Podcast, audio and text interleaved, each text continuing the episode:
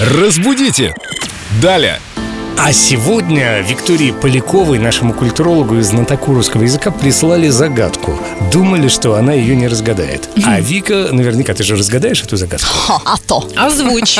Вика, привет. Привет, друзья. Как звучит загадка? Эта загадка пришла в WhatsApp 8911-921-1014, что одновременно является и мужского, и женского, и среднего рода. Ух ты, интересный вопрос. Ага. Минута на обсуждение. Семен, какие варианты? Время пошло.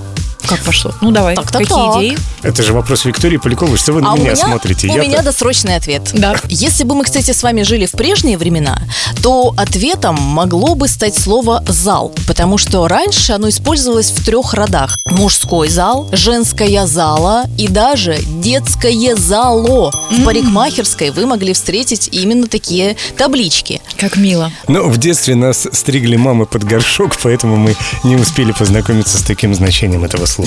Но все-таки я думаю, что правильным ответом в наши дни будет музей, усадьба Архангельская или Коломенская. Потому что у нас и мужской, и женский, и средний род, и все это означает название одного ансамбля. Но тут нужно сделать пометочку, что музей, усадьба Архангельская, к примеру, все равно будет причисляться к мужскому роду, потому что ключевое слово у нас музей. Оно первое, согласование выставляется именно по нему.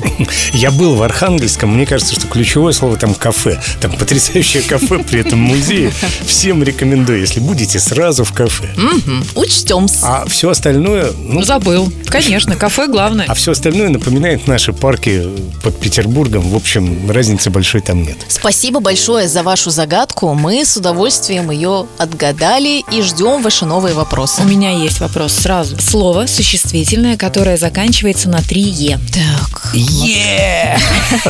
я, конечно же, знаю ответ на этот вопрос, но давайте-ка лучше вы ответите на него. Ждем ваши ответы в WhatsApp 8911 921 1014. Разбудите! Далее!